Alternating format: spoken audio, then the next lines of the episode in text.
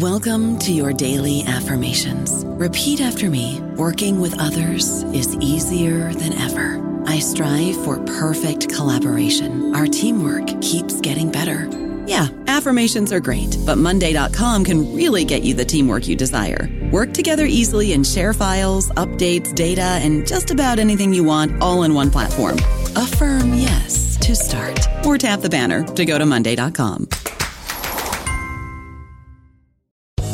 Land Casino asking people what's the weirdest place you've gotten lucky? Lucky? In line at the deli, I guess? Aha, in my dentist's office. More than once, actually. Do I have to say? Yes, you do. In the car before my kids' PTA meeting. Really? Yes. Excuse me, what's the weirdest place you've gotten lucky? I never win and tell. Well, there you have it. You can get lucky anywhere playing at LuckyLandSlots.com. Play for free right now. Are you feeling lucky? No purchase necessary. Void where prohibited by law. 18 plus. Terms and conditions apply. See website for details. Hello, everybody. This is Marshall Poe. I'm the editor of the New Books Network, and I'd like to tell you that we have a new and improved website. It has two new features that we think you'll love. One of them is a vastly improved search engine so that when you type in keywords, you'll get a bunch of episodes really quick. The other is the ability to create a listener account. And in that listener account, you can save episodes for later listening. So you can create a kind of listening list. We think these features are neat and we think you'll enjoy them. Please visit the site today. Welcome to the New Books Network. Hello, and welcome to New Books in Economics, a podcast channel from the New Books Network. I'm Peter Lorentzen, a professor of economics at the University of San Francisco. My guest today is Scott Rozelle. Scott is a senior fellow at Stanford's Freeman Spogli Institute for International Studies and co director of the Stanford Center on China's Economy and Institutions. He has been conducting economic research in China for around 40 years since the start of China's post Mao reform era and has published prolifically in social and natural science journals. His academic research um, over this time has always been focused on the Chinese countryside, and I think uh, he's probably spent more time on Chinese farms than any other uh, foreigner I know, uh, unless they actually like joined the revolution and, and went to live on a commune. Um, his new book is called Invisible China How the Urban Rural Divide Threatens China's Rise. The title gets straight to the point, so let's dig in and find out more. Welcome, Scott. Glad to have you with us. Peter, it's nice to, to be with you, and uh, it's uh, uh, looking forward to our talk. Yeah. So, um, in both China and the U.S., it's it's more common to hear people talking about how China's rise is inevitable these days. You know, that's with some pride in China and with some concern in, in at least parts of the the U.S. Uh, discourse. Um, you know, you look at their high tech companies; they're incredibly innovative and you know at the close to the leading edge in a lot of areas like AI. Um, the cities are full of you know skyscrapers and sharply dressed men and women, um, and they seem to you know more recently have done a better job at COVID tr- control than we did. So, you know, what is it that you're saying could go wrong? Why is their their rise under threat? Well, I mean, uh, I've been around long enough, like you, like you told everyone working on rural China. But you know, I've been in, uh, you know, academics uh, for fifty years, counting my time in college and, and grad school, and um, you know, during this time period, we saw the Soviet Union rise, and everybody thought it was going to overtake, you know, the West. And of course, it, you know, the Berlin Wall came down. And then we saw in the 1980s, when I was in grad school, that Japan was going to over come America, and it had all the skyscrapers and the people in nice suits and uh, and new technological changes with you know in electronics and chem- chemicals and and automobiles, and you know hasn't grown since 1990s, right? So um, um, the the big big rise of China is um, you know is incredible, right? Uh, mainly it's you know it's a, it's a bigger country and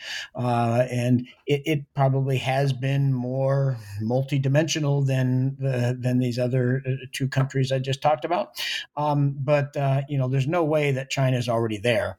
Uh, they're a middle income country, and um, m- moving from poor to middle income is one thing, right? Moving from middle income to high income, and then to be able to establish a, a, a constant growth path after that, that's you know another very difficult thing. So what is um, yeah? So they've they've had you know incredible success, and you know uh, millions and millions of people brought out of poverty. Um, So what's what's the challenge with the next stage? Well, um, you know when when you go from poverty to middle income you grow there's four sources of growth right? You mobilize inputs um, you know b- bring people from the you know unutilized people from the farm and put them in a factory and up goes output. You marketize you get rid of inefficiencies and you get some new technology right? And you can borrow it or you can uh, create it yourself you you grow on all these that's how you can grow at 10% a year like china did for you know 30 years in a, in a row mm-hmm. but once you get to upper middle income and you're moving to high income um, this is a, a, a, totally new you know e- economic phase and growth happens from one and one only way only and that's productivity growth and it's either through new technologies yeah you can still borrow them but you got to create a lot of them yourself number one and two um, you, you, need the, the the enterprises to adopt them and to use them and to have the labor force to be able to uh, to, to, to to utilize those. And and what I look at in Invisible China, as you know, is is China's labor force and this is you know the entire labor force 800 million people between the ages of 18 and 65 is china's labor force ready for this new phase when it's a high skill high wage high technology driven economy. Um, can you know the the the, the chinese uh, the, the laborers in this labor force can they uh, adapt and and drive this economy forward? So um, so what that sounds like, you know, so it's education is a big part of that. Um, you know, there's been lots of uh, headlines about the high quality of China's education system, and certainly we see, you know, uh, I mean, not the past, less so the past couple of years, but lots of, you know, uh, incredibly smart Chinese people um, coming to the U.S. You know, getting uh, graduate, undergraduate, graduate degrees, and going back. So, you know, where's the where's the problem? yeah, so uh, I don't study that part of the education system, and uh, it, definitely, I mean, China has a a, a large and growing uh, college-educated you know population and uh, they have a lot of really really smart guys and um, uh, uh, that my, my, colleague here at Stanford Prashant Loyalka has written extensively on this. Hong Hongbin Li has written a lot on this. There's problems in the system, but they they they do. That's not where the problem is, right? Um, but because you remember, of China's 800 million people, only 12 percent of them ever been to college. Um, 88% of them have never been to a day of college.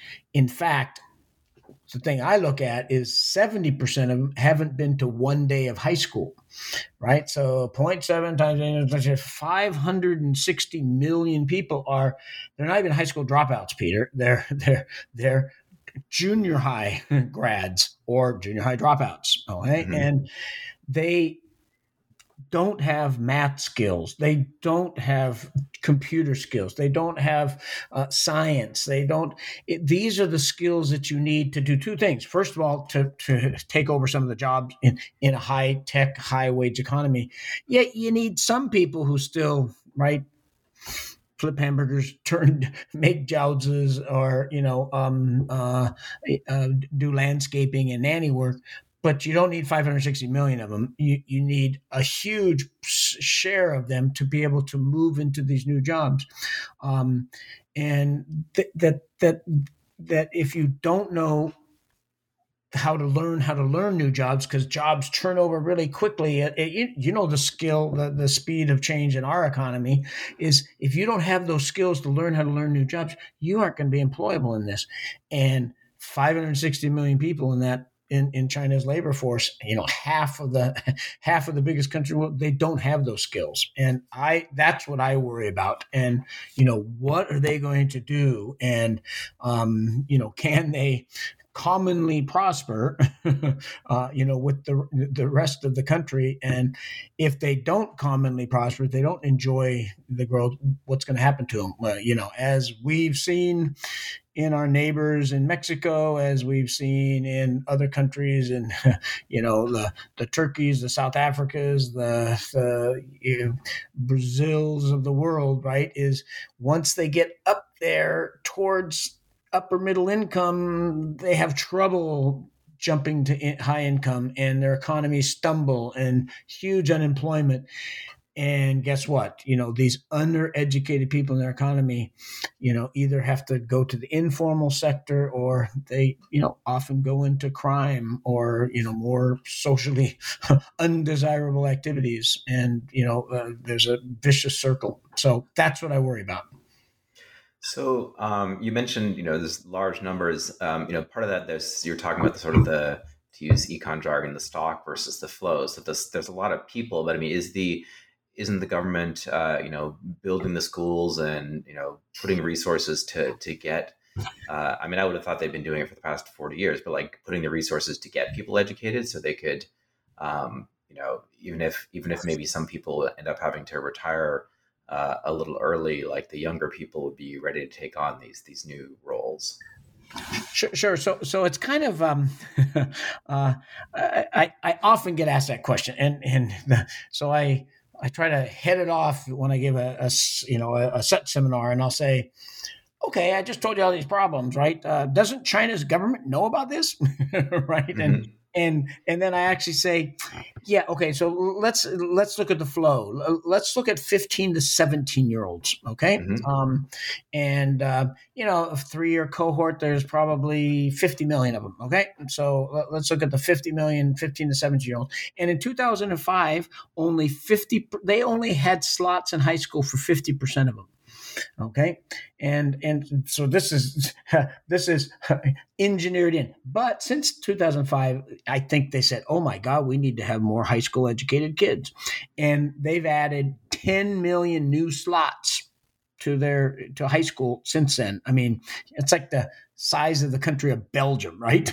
Mm-hmm. I mean, that's how many new slots and I and and they want they they want to. So that's you know that's really fantastic and who's filled those slots? Well, it's you know in 2005, 90 percent of urban kids were already going to to school, and so this is the invisible China. Of course, is the rural, the, mm-hmm. the, the rural, and uh, it so lots and lots of these rural kids have been now put into high schools mostly into vocational high schools by the way but that's fine which is is fine. We have that uh, there's some quality problems but of course you expand that fast you're going to have quality problems. Mm-hmm. but the question i always have is okay now we got them in into these schools can they learn? And i don't mean do they want to learn it's can they learn math science, uh, computers, etc.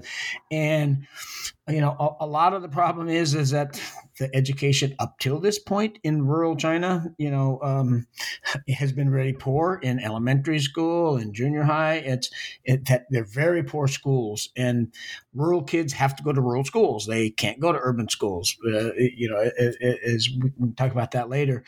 But it's even worse than that. I mean, it's that that China's developed so fast is that you know practices of raising their kids have fallen so far behind or they, they, basically this is the story I like to tell is you know, you get a mom in rural China now, and she's got her six month old baby in her arms, and and you say, um, "What's your educational aspirations for this kid?" I want my kid to go to college. Ninety five percent of moms of six month old babies want their kids to go to college. Um, you know, half of them end up not even being able to go to high school. Okay, why? Because China changed from this agriculture society to this urban society so quickly is the cultural, uh, societal, parental practices never caught up. And so while they want their kid to go to college, they're raising them like a little farmer. So they want, they do things to keep their kid safe not die and healthy and strong, right? Like a good little farmer, right? While what they need to do is make their kid ready for college by stimulating them and you know and and um, so working on their reading skills, their cognition skills, their social emotional you know skills. That's what you need to to thrive and to get into high school and to get into to, to, to, to college to have the the development skills for that and it's you know we have a paper I'll, I'll, keep it very short we have a paper we just published based on 18 studies done in rural China, across rural China. And there's a huge problem of cognitive development among babies. Um, zero to three, they get to be three years old, and 45% of them have IQs less than 90. That's that's a, a tough way, but uh, an accurate way to say it. And if you got an IQ less than 90, you aren't going to learn high school math, computers, and science, right? You, you, struggle just to, to, to hang on into, into school. So um, this is a problem. China recognizes the problem. I don't think they know the real problems behind there, or at least they haven't started addressing them. So they recognize the uh, the problem of kids not being really prepared for school or not getting good education at school, or do they, do they recognize this sort of early childhood intervention issue? I mean, that's definitely been a sort of new thing um, even in the U.S., The sort of awareness of how, how important that is. Yeah, I, I call it uh, uh, the, the, the biggest new field in economics is babynomics, right? Mm. And uh, Jim Heckman, you know, uh, and and a lot of his uh, uh, associates have really opened our eyes to that, and we obviously have lots of the, you know the neurologists and psychologists and, and, medical professionals worked on it for years, but we're just discovering it, right? yeah, no, I think that that's it's it's it is a real problem, and uh, but it's you know it's it's that and that's where we have to start. I always say you know get zero to three right and then then you can start working on the rest of the problems. But you know china has an education system very much like that of the us and we know all the problems of the us in fact china has 40000 school districts. The united states has 40000 school districts our school districts here in the United States are all locally funded. So, you know, from property taxes. So if you have high values of property like you in San Francisco, Peter, or me in Palo Alto, mm-hmm. our schools are incredibly well funded, right? And the kids get great educations from elementary school all the way through high school. Um, I mean, they're not perfect, but mm-hmm. it's a really high quality education. But go out to Fresno or Bakersfield or you know southern Iowa or Oklahoma or Mississippi, right, where property values are really low, they can't fund those schools right? Well and the quality of education is really poor. And so and that's exactly what it is in china. And um, uh, you know, pro- it's not property taxes it's value added taxes. So you're in a city and you have big you know, lots of industrial output and lots of service sectors you have lots of taxes and you invest into really good schools. But if you're out in a rural school district right you have no property taxes. You you get the little transfer from above and then you do the best you can and um, you know it's um, the only difference between China and the U.S. is that if you're a kid, if you're a really smart kid that lives in a rural school district, you can't come to the urban school district and get into school, right? Why don't you explain that for people who don't know uh, don't know China so well? Why why you know if if uh, there's been a mass migration from the countryside to the cities, right? The parents going to work in the factories or on the construction sites or whatever. So why don't they just uh, bring their kids with them and and put them in one of these better quality schools? Yeah, we. I mean, it's part of the book of Invisible China. So, Invisible China is rural China, and rural China is, you know, actually, you know, uh, over sixty percent of China today. Um, one, I would say, one ninth of the world's population, one every nine people is rural China. So, what makes rural China rural, and how are they different from from urban China? So, uh, that's the question you asked. Uh, in China, there's uh, a system and it started back in the planning the 50s 60s and 70s the planning time. They they divided the they divided the whole economy into the planned and non-planned economy. And um, the non-planned economy was the rural sector and they basically you know were left on their own. They they, they minimized to, to, to let planning work they minimized the flow between the cities and the countryside the cities sent them fertilizer and the rural areas sent food back in and you know basically that's it. And then you know China was very focused on building big industry and state-owned enterprise, so they really build up the cities. So da da da da da. Uh, there wasn't a lot of income per capita growth, but certainly uh, the cities were much more developed in 1980 than the than the rural countryside. Now we're going to reform, okay, and you know what they're terribly deathly afraid of is these 800 million peasants or farmers are going to rush into the cities, just like you say. And they're happy to have them rush into cities and work in the factories. You know, it, it took 20 years to build enough factories to have jobs for, you know, a lot of these these farmers. But um, during this time, they welcome the farmers to come in and work in the factories or be a nanny or you know work in a restaurant and wash dishes, um, you know, st- sweep the streets. But they wanted to keep the cities service sector for the city people and not for the rural people. So they gave everybody what they call a hukou or residency permit. Um, it's a card that says rural or urban on it. And if you have a rural card, you don't get any services in the cities. You don't you can't send your kid to the schools. You can't get health care. You don't get unemployment insurance. You don't get pensions. Okay? And uh, you have to keep your kid in city so when mom and dad come into the city and get a job they stay in a dorm or they they rent a house from from a suburban original suburban village where the the, the farmer there um, uh, actually made enough money that that you know he built himself a great big new house. They rent out a little house, so so that that's where they live. But they can't. They have to keep their kids at home, and they let leave their kids with their grandma and grandpa, and then they go to these local schools. Um, so it's um, not even just that the uh, the parents aren't up to date with parenting techniques, but even to the extent they are, it's the the kid is a thousand miles living with grandma. with grandma who's about, who, yeah, yeah, 30 or 40 depends where you're at in china right? But even uh, 30 or 40 percent of kids are raised by their grandparents. And uh, and yes and those grandparents you know uh, most of them have never been out of if they've had a full primary education it's lucky and um uh yes and and you know they grew up on a farm and they raised their kid as a farmer and they know how to raise a kid right and mm-hmm. um and we often say uh, what we what we've done peter is you know is seeing this problem of 0 to 3 you know we've run studies where we you know get 100 villages and in 50 of them you know we we, we baseline before we start we we take IQ or cognition tests and language development tests of, of these kids. And then we randomize and in 50 villages, we give them parental training.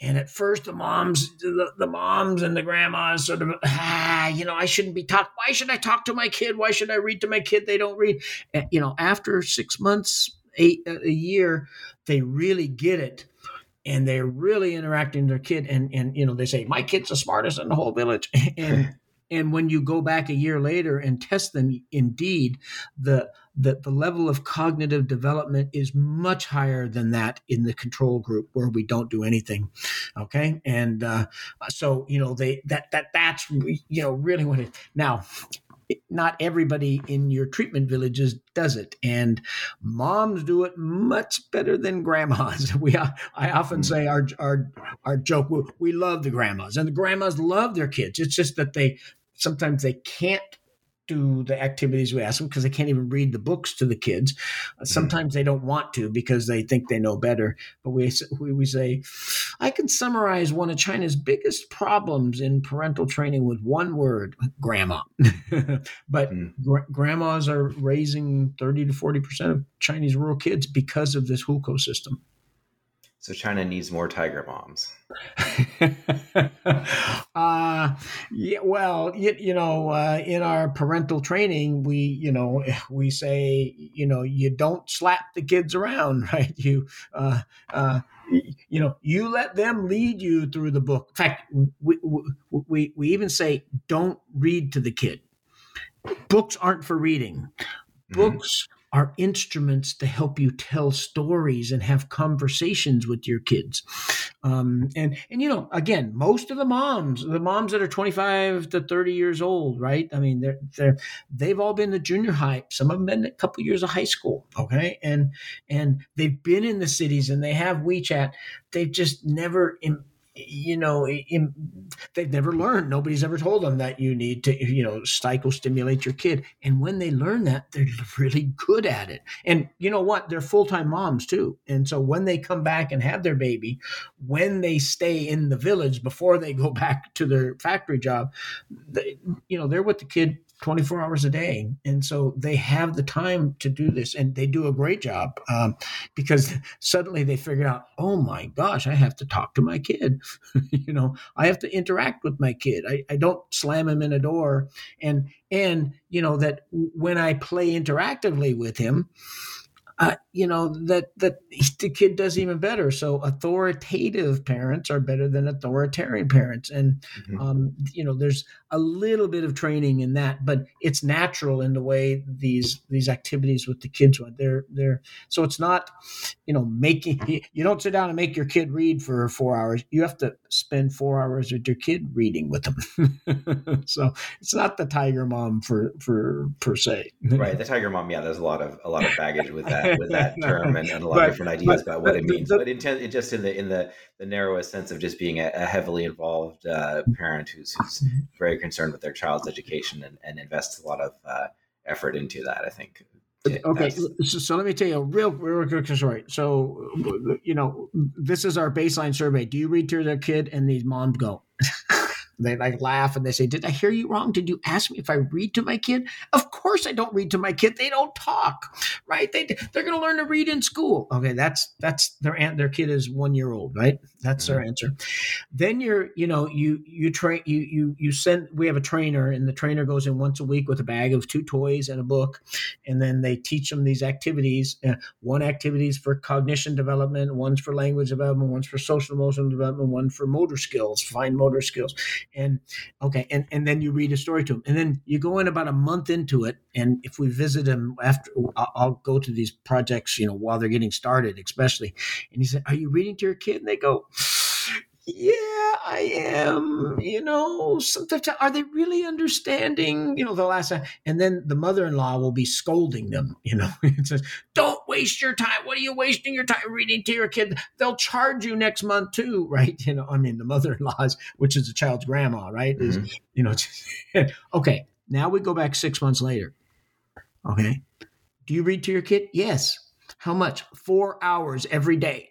you, know, like you read to your kid four hours, and wow. he's the smartest kid in the village. you know, I mean, it's really amazing to see the transformation, you know, and because they're smart women and they care about their kids. And then suddenly they see the transformation of their kid. And then they really, I mean, yes, they become a tiger mom. Mm-hmm. Well, so so why don't we um, talk more about like so you mentioned you know you do this this intervention. Um, uh, obviously, you're not like uh, an education researcher. So so tell us more about like you know you, you use uh, you're doing randomized trials with this, and that's that's kind of where you're coming in as an economist, kind of trying to design the research and, and measure the outcomes.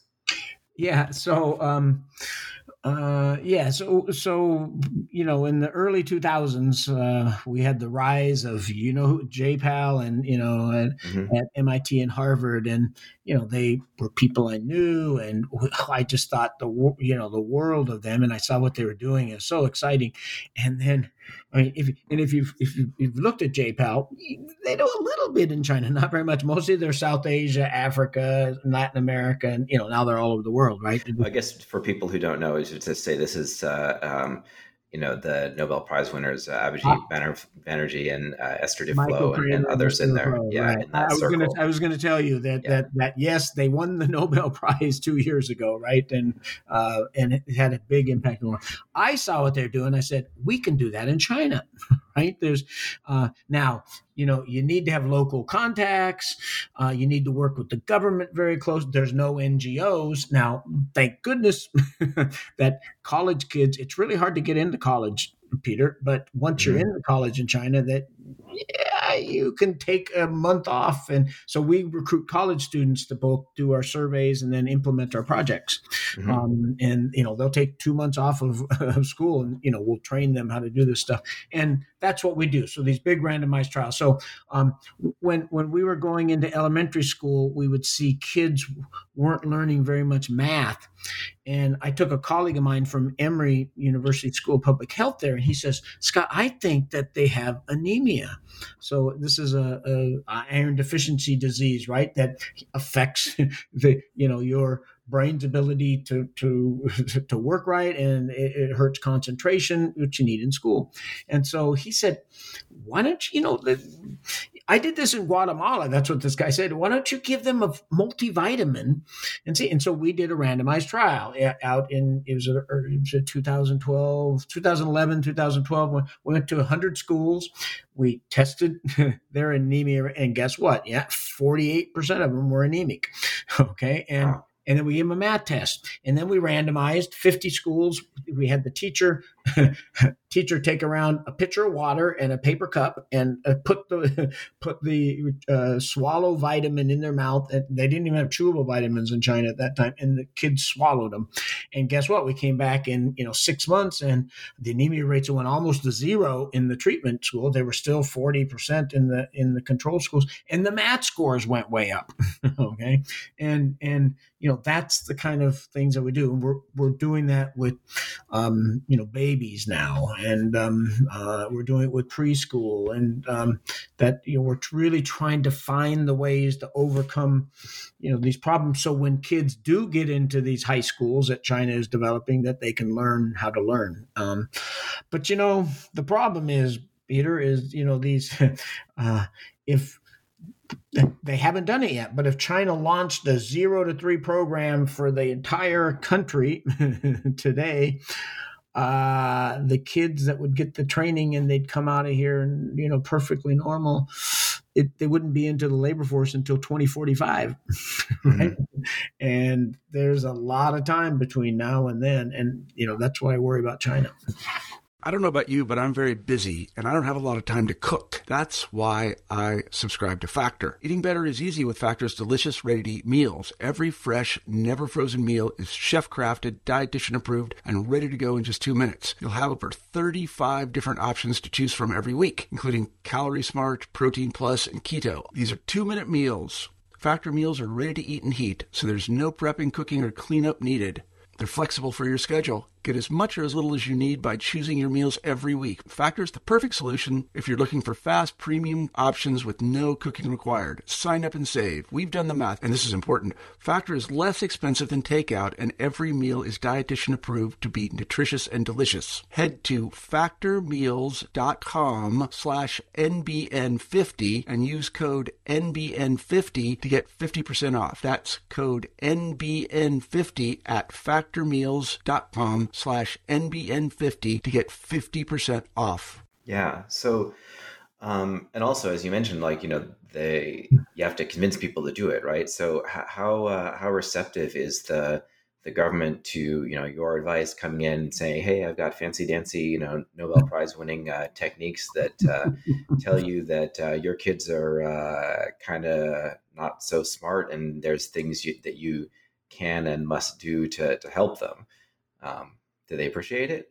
Um, uh, sure. Okay. So, um, you know, China's a big country, and right. as you know, there's lots of levels of government. There's local mm-hmm. government and regional government and national government. Yeah, it's like us, right? We have our county government, we have our state government, we have our um, Washington D.C., right? And that's mm-hmm. the same. Um, so, you know, in in the past, uh, and you know, with the deterring U.S.-China relations, that that and and other things, you know, that that it's it's held up. But let me let me tell you how how it was in in in the past. In the past, there was actually a system it's an old system that was started two or three hundred years ago, where scholars in the, the, the nation could write a four-page policy brief and said, "We've identified a problem, and we know we we think there's some solutions, and you can send that to the desk of Joe Biden, okay, mm-hmm. or to Wen Jiabao, the premier, or Li Keqiang, the premier. Is is it would go straight, you know, to their desk, and they would read it. Now, who would read it? Probably chief of staff or, or, or, a staff or that kind of stuff. But but they would come back to you in two or three weeks and said, "Ah, this is interesting. Thank you." that means they didn't read it, uh, you know. Mm. Or they'd say, "We put it on our reading list."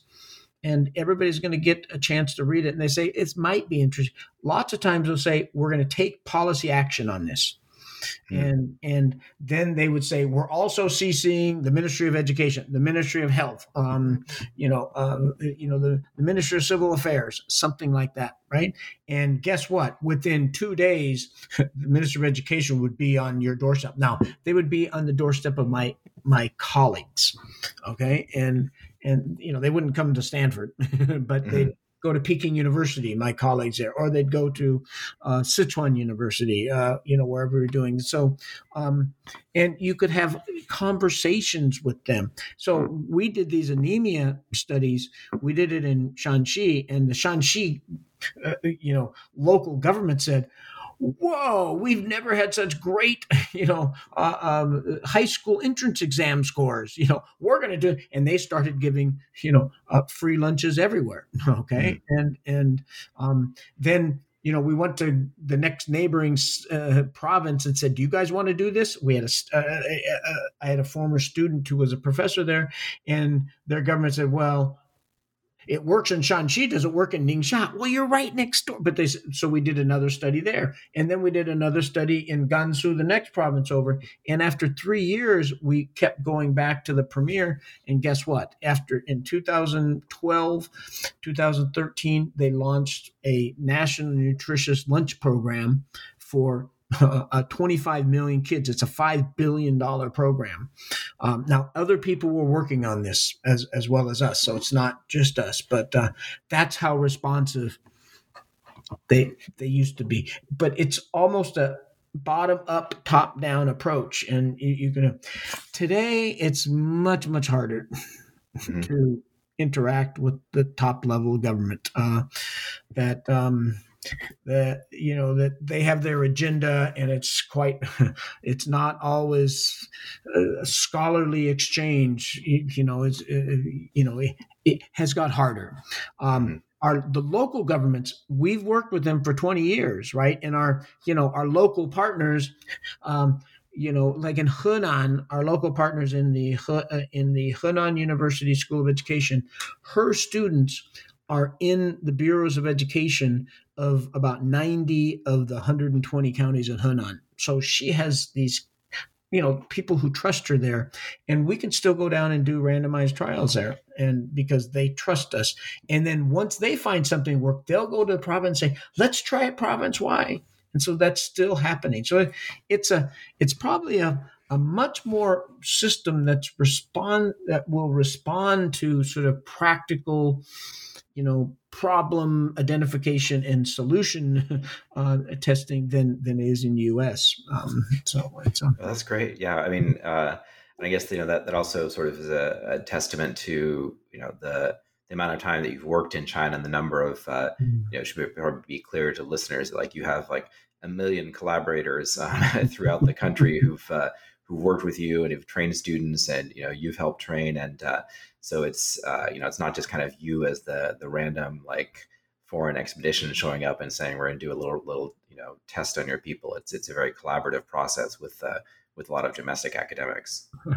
yeah, yeah. So uh, I often like to say is, you know, our group with the capital G. So there's all the people you just said that they are Chinese collaborators and our, collaborators outside China.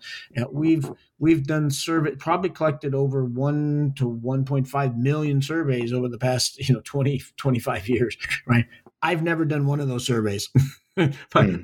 I, I, have got I've got great Mandarin with a Southern accent. It's a Southern California accent. I learned it, so, and I can't go into these places and do these interviews, right? So mm. it's our it is our local collaborators, and and you know it's their phd students and then their undergrad students that that that do a lot of this work you know in return if you go to our website and you know at our sky sccei dot stanford dot edu if you go to our website and, and look at publications every single one of our publications, our Chinese colleagues are the first author or the corresponding author. I mean, and, their students are the second author. You know, they get credit for that, and we help them publish, and that's how they get promoted. So it's a, it's a, it's been a great relationship, and you know, even now with U.S. China relations, we can't even go to China you know, we have five big projects in the field right now, and they're doing it right. And um, you know, um, so yeah, it's a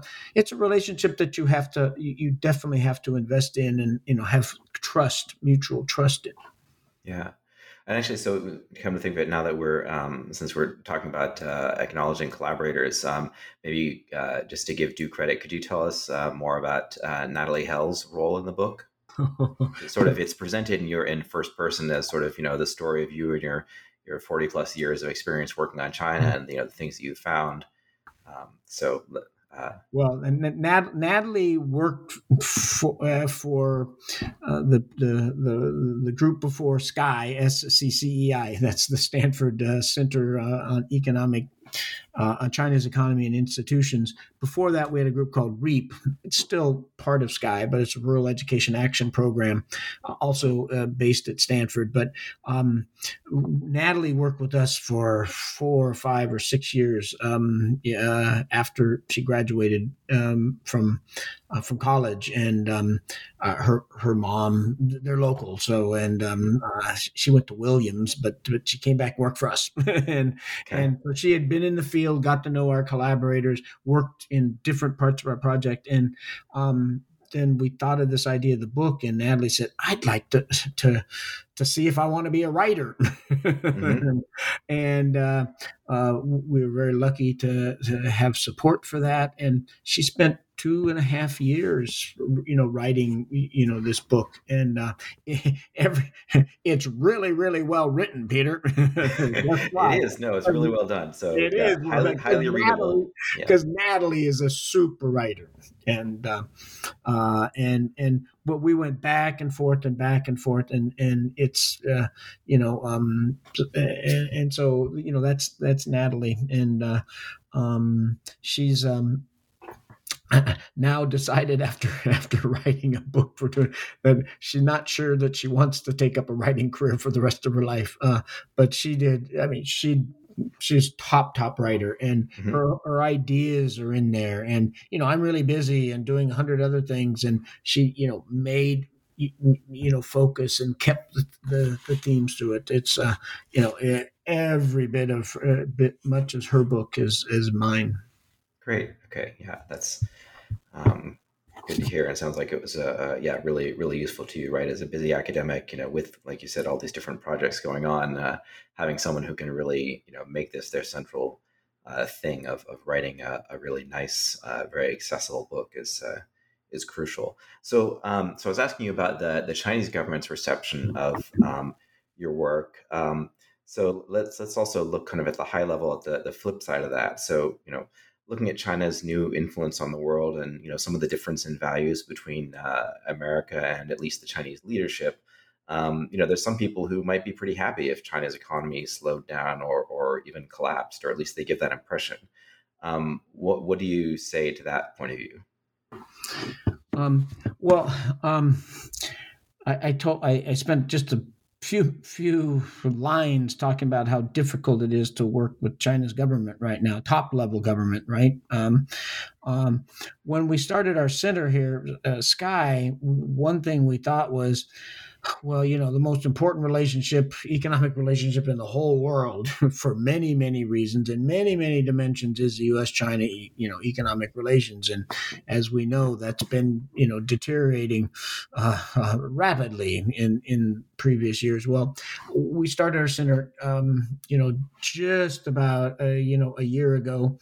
And um, it was at that time that one of the reasons for starting is we wanted to take on a role uh, and produce a public good out of our center that we were going to take you know the high quality academic research um, that was done on china and we wanted to translate that into um, a, a, form that was accessible understandable and um, you know easy uh, time wise and and um, uh, thinking wise to uh, to be digest. In other words, to to reach out to the American business and policy making communities and say, this is what's really happening in China. You know, the problem I should have started right. The problem is, is that, you know we're, we're attacking this very important relationship based on very little understanding of what's happening in China.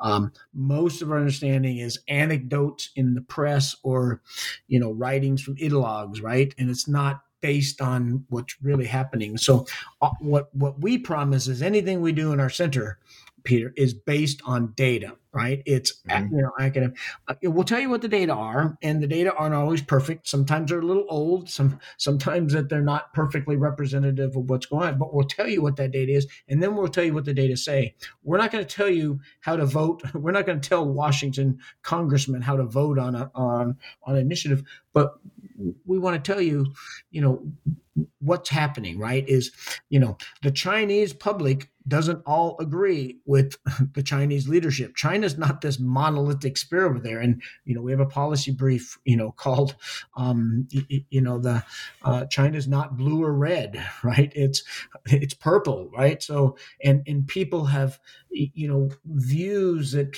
you know say markets are good, we want more reform. Yeah, we may think Taiwan's part of China, but we don't want to use force against it, right? And and mm-hmm. that's what the Chinese public a big share of the Chinese public thinks.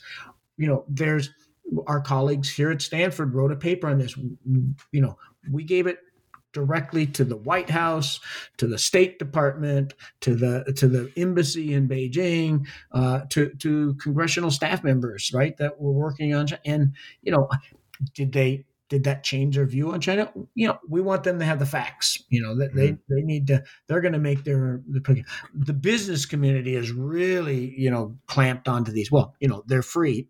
mm-hmm. we, we, put out briefs every two weeks, and you know they're on AI in China. They're on the impact of trade in China. They're on you know, uh, our newest one that came out this last week is one of my papers, which is, you know, China's starting to polarize in wages. They're starting. It looks like the United States in 1980, where you know uh, automation and globalization has, has pulled the rug under manufacturing and construction jobs, and everybody's getting dumped into the service sector, and wages are going down, right?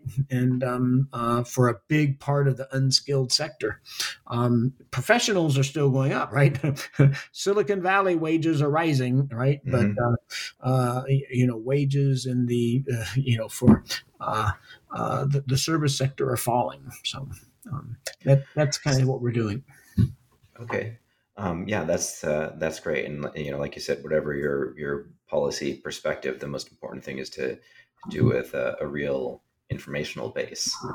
Um, so, what you mentioned, so you, you told us about uh, there are not enough people in schools, and that's changing slowly. Then they're also not ready for schools. So you mentioned uh, iron deficiency is one uh, issue, than early childhood uh, education, reading. What are some of the other um, key uh, key educational kind of human capital challenges that you've uh, that you found in your research? Uh, yeah, I mean, there's so so many to talk about. Uh, we spend a lot of time talking about the the the new high schools um uh so you know i said you know that they you know went from having 15 million, you know, uh, seats in high school to now almost 30 you know million um you know seats for in high school and most of the new ones were added as vocational um mm-hmm. training programs uh, high school training programs and um uh, you know, um, I have no problem with vocational schools. I mean, they work great in Germany, right? Mm-hmm. Um, United States, right, we have a an academic high school system, almost pure, right, where mm-hmm. where where everybody goes there. But in, in um, so what I tell China though is, I think they have what we and we've shown in our in our work is that they have the wrong ratio of training for actual technical schools versus basic learning skills. I think mm-hmm. they have to know more math, science. this is a broken record, Peter, right? Math, science, uh, um, uh, computers, and just ways of thinking, right? And, and, and language skills, right? Because um, so so in in 2010. 2000, uh, 2015, we we went to a bunch of vocational schools and looked at the books that they had been using between 2005 and 2015. Mm-hmm. And one of one of the majors was repairing public fixed line telephones. well, there are no public fixed line telephones anymore, as everybody knows, right? Uh, tube TVs, right? I mean, there's no tube TVs. Uh, repairing internal combustion engines for, I mean, it, China produces more electrical vehicles than anyone, and and you need compute. You need to have computer skills to diagnose what the problem is. You need to get online and order parts, and then I mean, if, if you don't know computers and science and have language skills, you can't even be an auto mechanic anymore. Right. right. I mean, this is really, in a sense, worse than I thought. Because I mean, you, you know, I thought you were going to say, you know, they're learning vocational stuff like, you know, how to fix someone's cell phone or their toilet or whatever, which, you know, is useful, but, uh, but, you know, may become outdated. But you're saying they're learning stuff in, in many cases that is already no longer a skill that, that people need. Right. Well, then they moved on, and then then they're working on cell phones. But you right. know, I mean, are we going to have cell phones in five years or ten years? You know, we're gonna you know we're gonna have you know eyeglass phones, or you know, is, are we going to get really good watches that everybody's going to use? And then, but but if if they if they know math and science and they know have language skills and mm-hmm. science skills if if it goes from you know from flip phones to smartphones to smart watches to you know little chips embedded in our fingernails right? Um, they'll be able to learn these new skills right? Learn how to learn. That's what they don't have right? And so um, you know and, China has, you know, is automating at a massively fast pace. So, you know, um, if if you don't have the skills to go in and work with, you know, the computer operated textile machines, you know, they don't need textile workers anymore, right? They need computer technicians, right? They don't need to be computer scientists, but they need to have people that know how to operate these machines. And then the machines are changing all the time. And then the programs are changing. So you got to learn how to learn to, to, to change with this. And, you know, I, I keep telling him, go to Germany and see how they run their vocational education program. Because guess what? In vocational high school, they spend 80% of their time on math, science, and computers, right? And 20% mm-hmm. of their time on, you know, learning carpentry or, or whatever, right? And um, that, you know, once they get into vocational college, yeah, then they start, you know, focusing. But you need to teach a lot more. Of course, then the principals come back to me and says, our kids can't learn that. ah, we got to go back to zero to 3 mm-hmm. that, that's why we spend 80% of our time with zero to three, Peter. Right, right. Yeah, but you know, I guess you could probably make similar arguments in the U.S., but then again, you, you also don't want to have, you know, like you said, massive parts of the population who've been underserved their whole lives, and uh, you can't just write them off either. So it's a it's a tough, tough thing yeah. to balance. What happens when Mexico tried to write them off? Right, that when there are 15 million people, and you know Mexico was the fastest growing country in the one of the fastest growing countries in the world in the 70s and 80s. Mm-hmm. It was mm-hmm. called the next Taiwan. okay, mm-hmm. and then you know globalization happened, and all the uh, wages rose in Mexico. All the factories they moved, happened to move to China, right, and mm-hmm. 15 15, 15 million people were put out of a job. And what happened? Well, 5 million people came to America.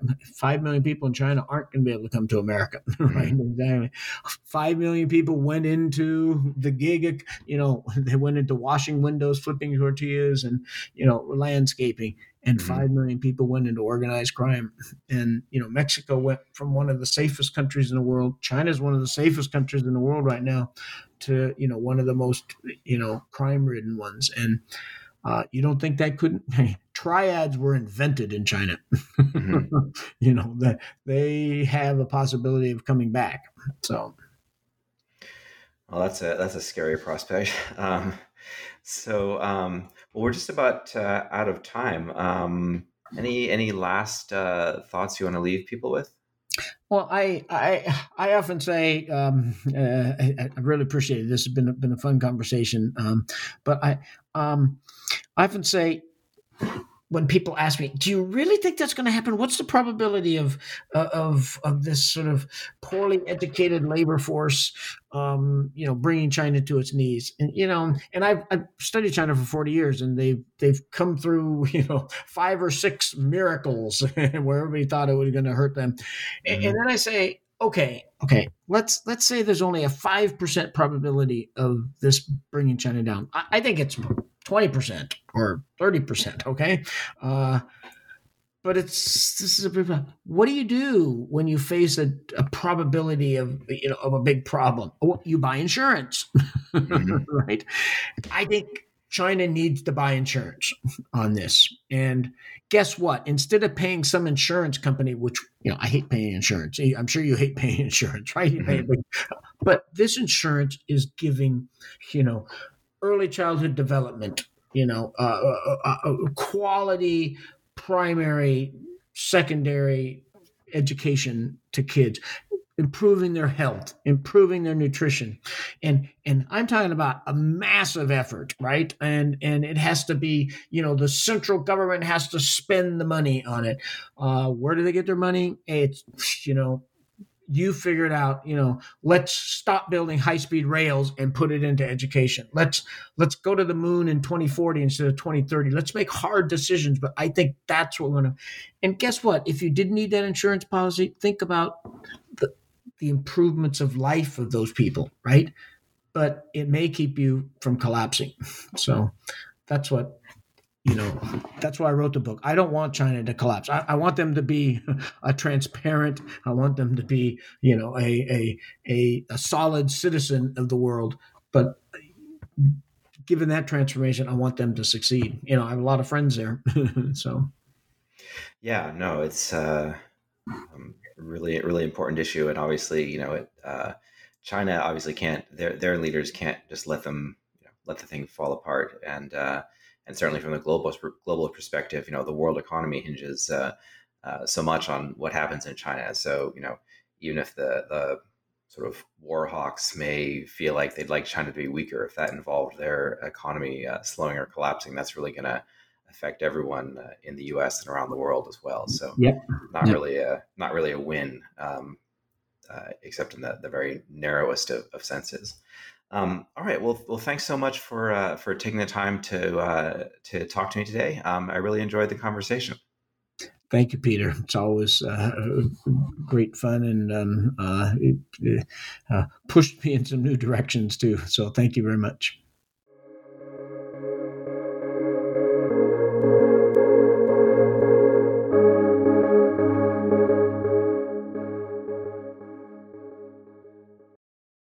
Is Ryan here, and I have a question for you. What do you do when you win? Like, are you a fist pumper? A woohooer, a hand clapper, a high fiver. I kind of like the high five, but if you want to hone in on those winning moves, check out Chumba Casino. At ChumbaCasino.com, choose from hundreds of social casino style games for your chance to redeem serious cash prizes. There are new game releases weekly, plus free daily bonuses. So don't wait. Start having the most fun ever at ChumbaCasino.com. No purchase necessary. VGW. Void were prohibited by law. See terms and conditions. 18 plus.